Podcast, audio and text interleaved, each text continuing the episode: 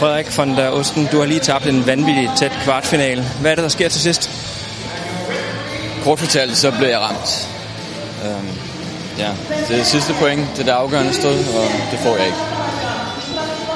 Det virker som om, det er en sindssygt tæt kamp hele vejen igennem, men alligevel har du et lille overtag, men du kan ikke lige lukke den. Hvad er det, der gør, at du ikke kan lukke den?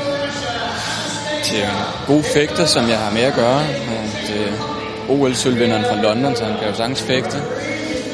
Jeg har overtaget i midten af kampen, og har en meget klar idé om, hvad det er, jeg gerne vil, men det var han så klog nok til at gennemskue, og fik umiddelbart sat en bremse for det, så måtte jeg finde på noget andet, det var ikke nok. Du har haft en rigtig god dag herude, kan man sige. Du kommer i kvartfinalen. Hvordan ser du på hele dagen her? Ja, ved det godt. Jeg har haft en god fornemmelse det meste af dagen. Jeg havde ikke den mest prangende start på puljen, men det blev gradvist bedre og bedre. Jeg fik det godt i mine udslagningskampe. Og det er jo fint nok, men man kommer ikke hernede for at fægte godt. Man kommer hernede for at vinde medaljer. Ja, lige præcis medalje. Det var den her sejr, så var du sikker på en bronze. Hvordan har du så her bagefter? Jeg har det ikke særlig godt. Det var ikke sjovt. Kan du bruge det her til noget fremadrettet?